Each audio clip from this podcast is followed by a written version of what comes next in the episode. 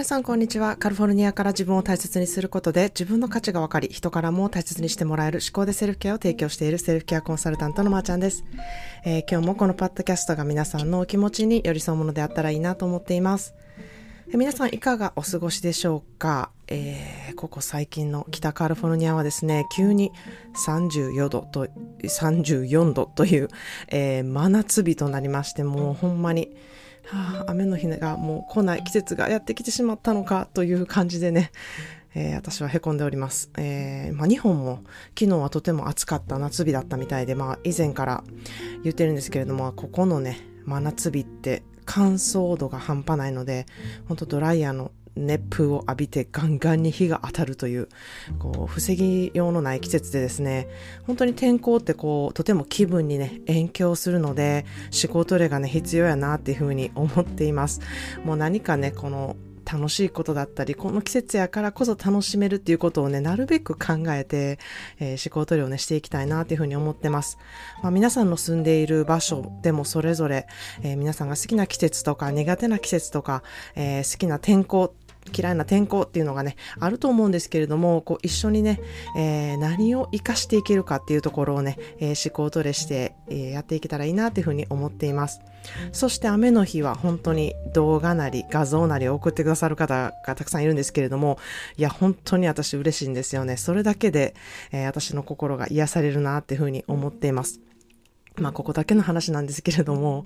えー、私雨が降っている YouTube とかをね、つけたりしてお風呂に入ったりしてるんですね。まあ、本当にこっぱずかしい話なんですけれども、true story って感じです。えー、雨の映像って言うてもね、いろいろあるんですよ。えー、ジャングルのこうザザ降りもあれば、こうしとしとと降っている雨だったり、こう豪雨に雷とかもあったりとかですね。あとはこう薄暗く寒そうな雨の、えー、国のシーンだったりとか、南国のスコールのような雨とかね、ほんといろいろあるんですね。どんだけ雨の映像検索してんねんっていう感じなんですけれども、またね、あの、雨の映像とか雨の音とかでね、検索してみてくださいって言ってもそんなんする人、あの、まー、あ、ちゃんしかおらんでて突っ込まれそうなんですけれども、まあ、それと反対にですね、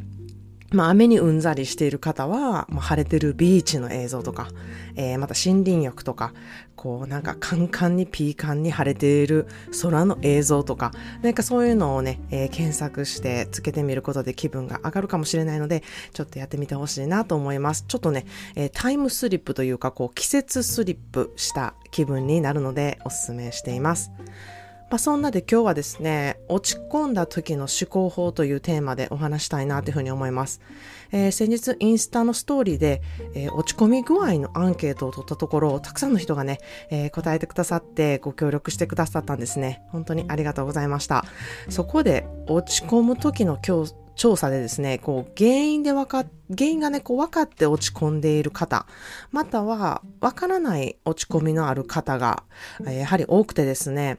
えー、あと他には、ほとんど落ち込むことがないですっていう方が少々いたり、えー、常に落ち込んでいて、落ち込んでいる状態がデフォルトですっていう方もね、いらっしゃったんですね。まあ、お一人お一人、誰がどこにお答えしたのかっていうのを、あの、すべて確認しましたので、えー、普段ね、やりとりのない方も名前を覚えさせていただいたり、えー、プロフィールの写真をね、えー、覚えさせていただいたりしました。まあ、あの、私はヒューマンオタクなので、え何分その辺よろしくですっていうことで、えまずですね、この全部に当てはまる人っていう人がいるんですよ。それはまあ何を隠そう私なんですね。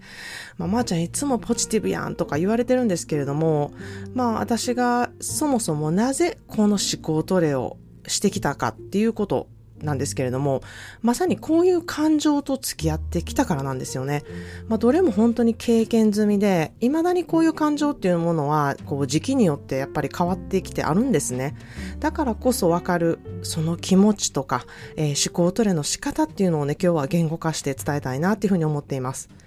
まず、落ち込むことがほとんどないと答えか、答えたね、方の、えー、ほとんどが私の知り合いでですね。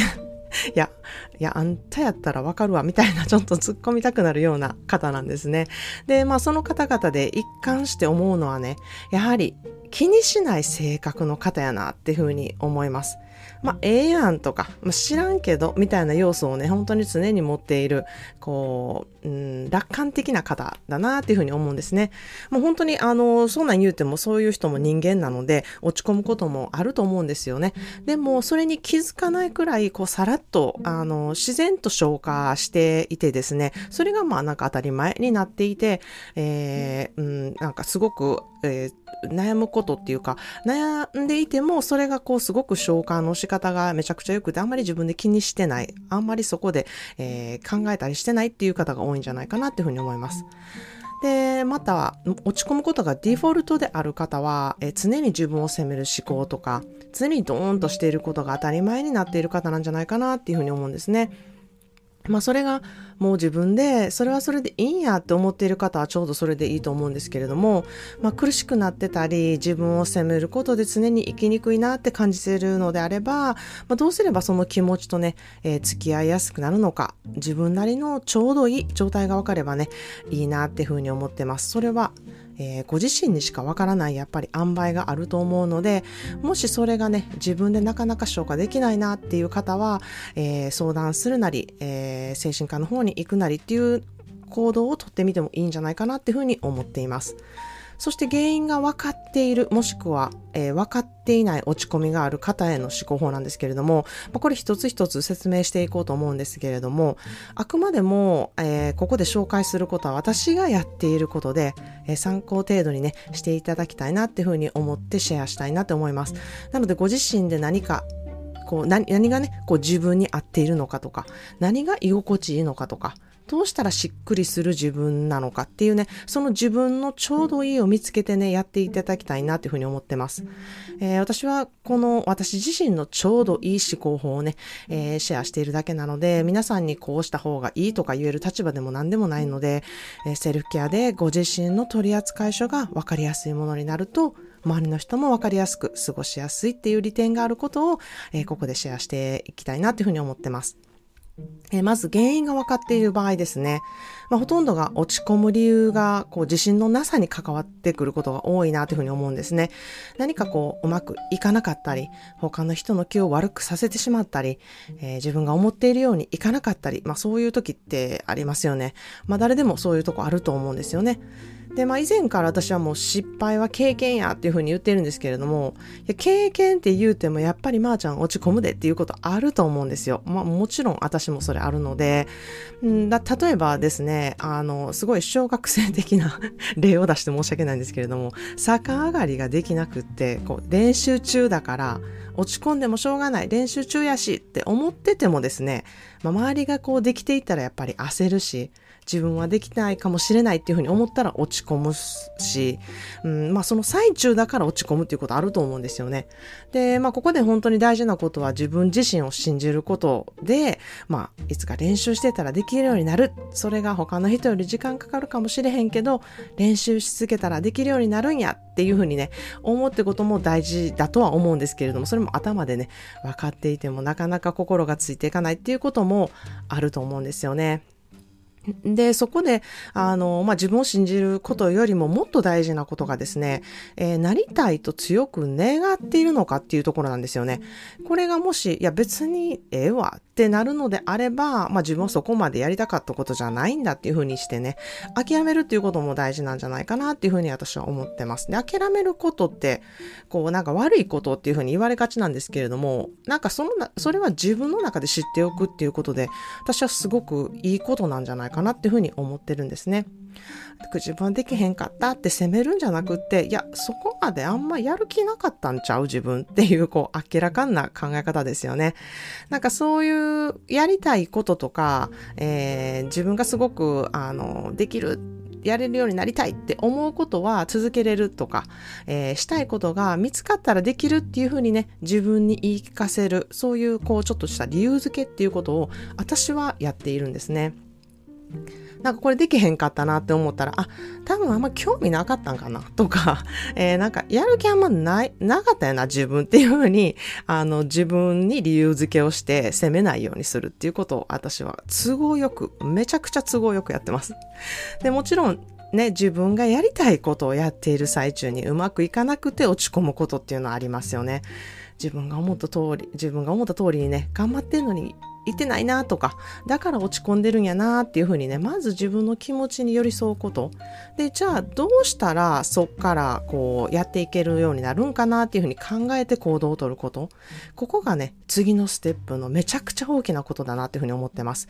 大抵の人はですね、あ、どうしよう、できへんって止まってるんですよ。そうすると、ここで思考はぐるぐるぐるぐるしたまま、自信がないことに拍車をかけててね、もっともっとできなくなって、もっともっと自信がなくなっていく、こう、逆の、うん、えっ、ー、と、サイクルになっていくんですね。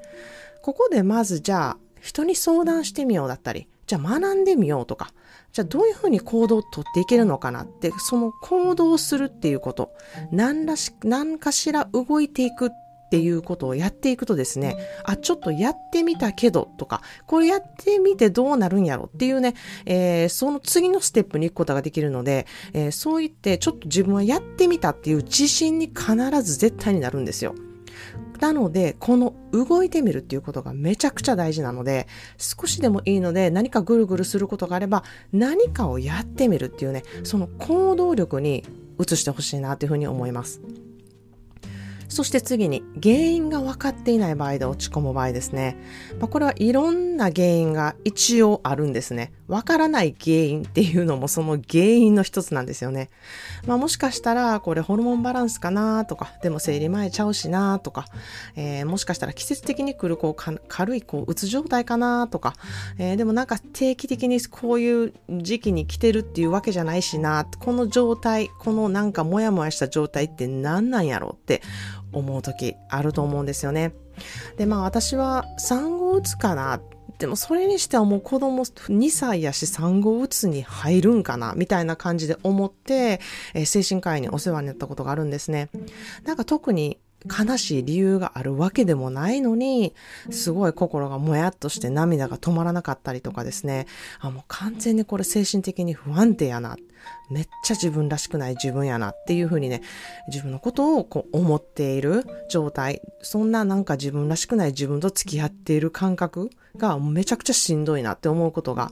えー、多くてですね。なんかこう感情を使うことがすっごいしんどいから、無になりがちなんですよね。ただ、